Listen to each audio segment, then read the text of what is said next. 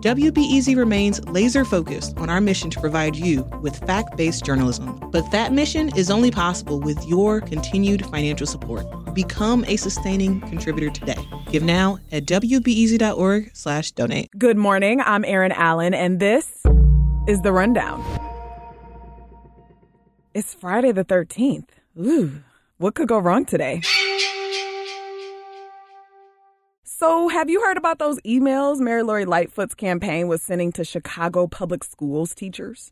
The ones asking them to encourage students to volunteer on her campaign for potential class credit? Well, she received all types of backlash for this, including from the Chicago Teachers Union, who called it unethical for Lightfoot, who controls CPS, to lean on employees for political help. After the backlash, Lightfoot's campaign said it would stop the recruitment strategy, adding that campaign staffers had been reminded that contacting city employees is, quote, off limits. And my colleague Tessa Weinberg is reporting that Lightfoot herself has now apologized for what happened. She says the emails, which were actually sent to city colleges staff and universities too, were the work of one campaign staffer who acted alone. At a press conference yesterday, she called the outreach a quote mistake and said it would be a teaching moment for her campaign.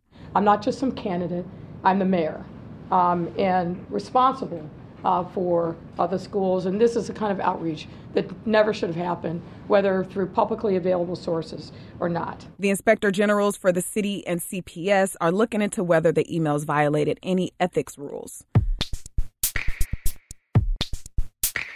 And a bit more news about CPS.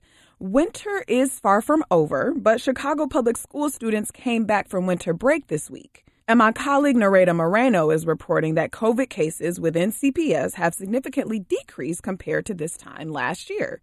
And some good context here is that right now, COVID testing is happening less at schools than it was last year. So students and staff were encouraged to test for COVID 19 before returning to class on Monday. And the district even offered free at home test kits at every school before the break to help prevent a surge after the holidays. But some teachers say the tests weren't being used as much. William Schmidt is a math teacher at Lindblom High School, and he said the building was pretty much empty right before the break because most students had already finished their finals. Could they even have gotten those uh, rapid tests? No, no way. Um, I'm certain there's a big pile of them somewhere in the building. Well, no matter where they got the tests, about 155 CPS students have tested positive so far this week. A few days ago, I mentioned Mayor Lori Lightfoot's letter to the governor of Colorado, asking him to stop sending buses of asylum seekers to Chicago. She said the city doesn't have the space or resources to support more people. Well, recently, in their lame duck session, Illinois lawmakers approved new spending that includes nearly $300 million to help the asylum seekers who are already here. My colleague Mawa Iqbal is reporting that much of the money will go to the state's emergency management agency, which coordinates services like shelter, transportation, and health care. And about $115 million would go to immigration welcoming centers. The bill was sponsored by Democratic Senator Elgie Sims. Uh, you have seen comments from and a commitment from uh, members on this side of the aisle and this governor to address the individuals who have been sent here indiscriminately, and that's what the proposal you have before you will do. Texas and Florida have bused nearly 4,000 asylum seekers to Chicago, so the Windy City alone would get $20 million. The money would come from the state's general revenue fund. So, when people are convicted of certain crimes related to guns, sex, and violence, they have to register in person with the police anywhere between once per year to twice a week. And if they don't, they can be locked up. But a WBEZ investigation recently found that in Chicago, registering ain't easy. People wait in long lines, and then sometimes they're turned away because of understaffed police offices. Not only do victims say the system is failing them, but the people on the registry say they're at risk of being arrested for failure to register. To hear more on this story, check out the feature by my colleague Shannon Heffernan at WBEZ.org.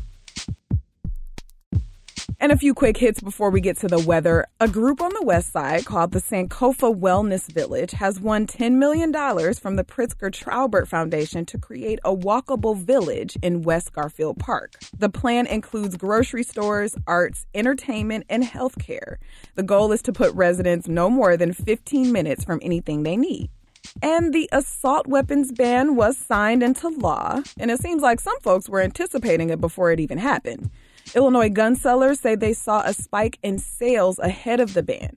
Dan Eldridge owns Maxon Shooter Supplies in suburban Des Plaines, and he says handgun sales doubled and rifle sales were 10 times what they were over the last year. As for the weather, still cloudy, still windy, and still cold, staying in the high 30s all day. There's a chance of some snow showers in the mid morning here, and tonight it'll be partly cloudy, going down to the cold low 20s. And that's it for this morning. Later today, we'll get to Steppin'. Step Afrika is an international percussive dance group, and they're coming to Chicago for one night only tomorrow. I'll be talking with Robert Warnsley. He's a dancer and artist with the company. He's one of the few in Step Afrika who's from Chicago, and they happen to have a special segment of the show dedicated to the city. It's appropriately named Chicago. This will be our very, very first time doing Chicago in Chicago, so this is very, very special. He'll tell us all about the show and what it means for him to represent the Windy City all over the world. That's today at 2 o'clock. I'm Erin Allen, and I'll talk to you then.